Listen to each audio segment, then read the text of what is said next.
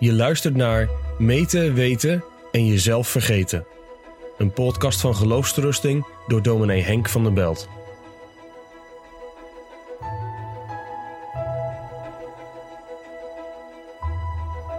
Als het over de geloofszekerheid gaat, is het thema van de uitverkiezing misschien wel een van de moeilijkste thema's.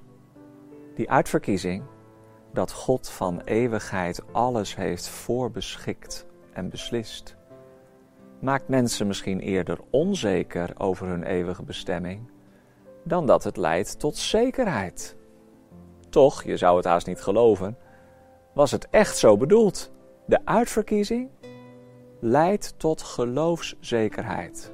In de Bijbel worden die twee heel sterk met elkaar verbonden door de apostel Paulus in Efeze 1, in Romeinen 9 tot en met 11. Je kunt alleen maar zeker zijn over je eeuwige bestemming als het niet van jou afhangt, maar als alles in Gods handen ligt. En toch lijkt het alsof er iets misgegaan is onderweg tussen de Reformatie en de 21ste eeuw. Want als je nu het woord uitverkiezing noemt, dan raken mensen bijna in paniek. De angst slaat hen om het hart. Nou, als het nou niet voor mij is, als ik nou niet in dat boek geschreven sta, dan kan ik bidden wat ik wil, naar de kerk gaan wat ik wil, geloven wat ik wil. Het helpt allemaal niks, want ik ben niet uitverkoren. Ja, ik kan je geen ongelijk geven, want het is misschien allemaal wel waar wat je zegt. En toch begin je dan helemaal aan de verkeerde kant. Je moet niet bij jezelf beginnen. Je mag bij God beginnen. Bij Zijn eeuwige liefde en trouw. Ik heb die uitverkiezing trouwens een keer uit mogen leggen aan een groep studenten in Utrecht. Geschiedenisstudenten die geïnteresseerd waren in de 17e eeuw en in de tijd van de Reformatie, die daarna vooraf ging. En toen ik dat moest doen, dacht ik, ja, dat is een lastige klus. Studenten die niet naar de kerk gaan, die geen christelijke achtergrond hebben. Volgens mij was er niemand in die groep christen. Uitleggen waar het om gaat bij de uitverkiezing. Hoe zal dat overkomen? Hoe zullen ze het eigenlijk vinden? Nou, ik heb toen geprobeerd om het zo simpel mogelijk te houden. En laat ik dat nu ook maar doen.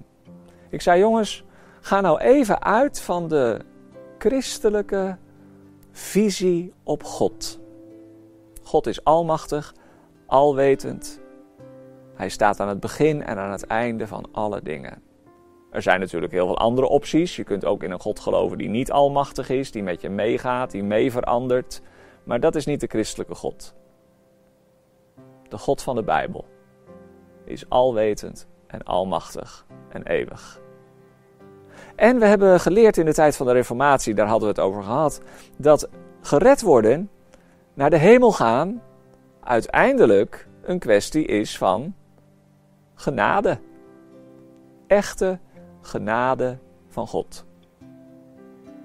Dat had Luther herontdekt in de Bijbel.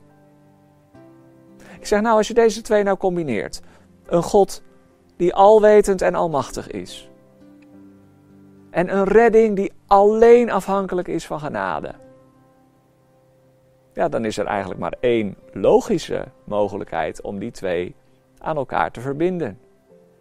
Dan hangt jouw redding niet af van jouw geloof en jouw volharding en jouw pogingen en jouw bidden om God te zoeken. Maar dan moet alles wat jij doet uiteindelijk afhankelijk zijn van God, die altijd de eerste is. Nou, ze vonden het eigenlijk heel logisch. Dat verraste mij.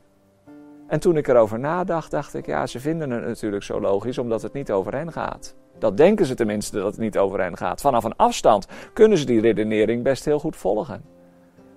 Het is misschien veel moeilijker om in de uitverkiezing te geloven als het wel over jezelf gaat.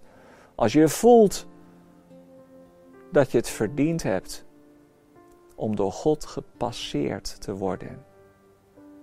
Als God jou loslaat, als God je overgeeft aan jezelf, dan ben je nergens.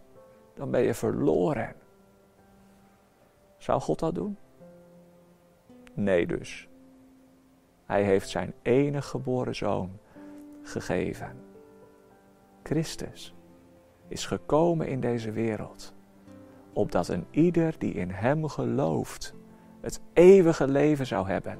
Je mag in Hem geloven, je moet in Hem geloven. Niet omdat je uitverkoren bent of niet uitverkoren bent, maar omdat je een zondaar bent. En als je in de Heer Jezus gelooft, je moet A, B, C wel aanhouden en niet omdraaien.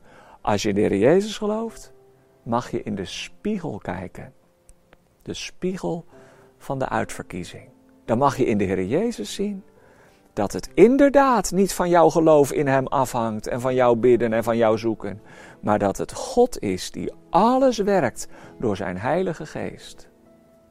Dat het God is die jou op de Heer Jezus heeft laten zien, door het Evangelie en door het geloof in je hart te werken.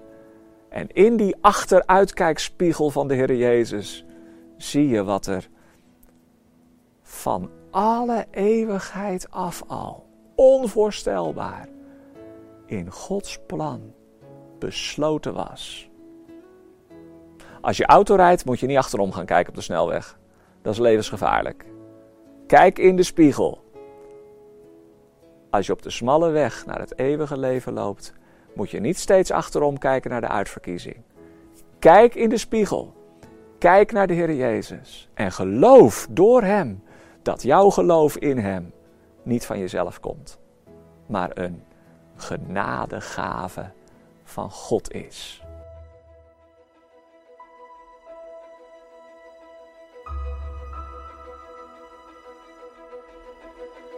Je luisterde naar een podcast van Geloofsterusting. Wil je meer luisteren, lezen of bekijken? Steun dan onze missie en ga naar de website geloofsterusting.nl.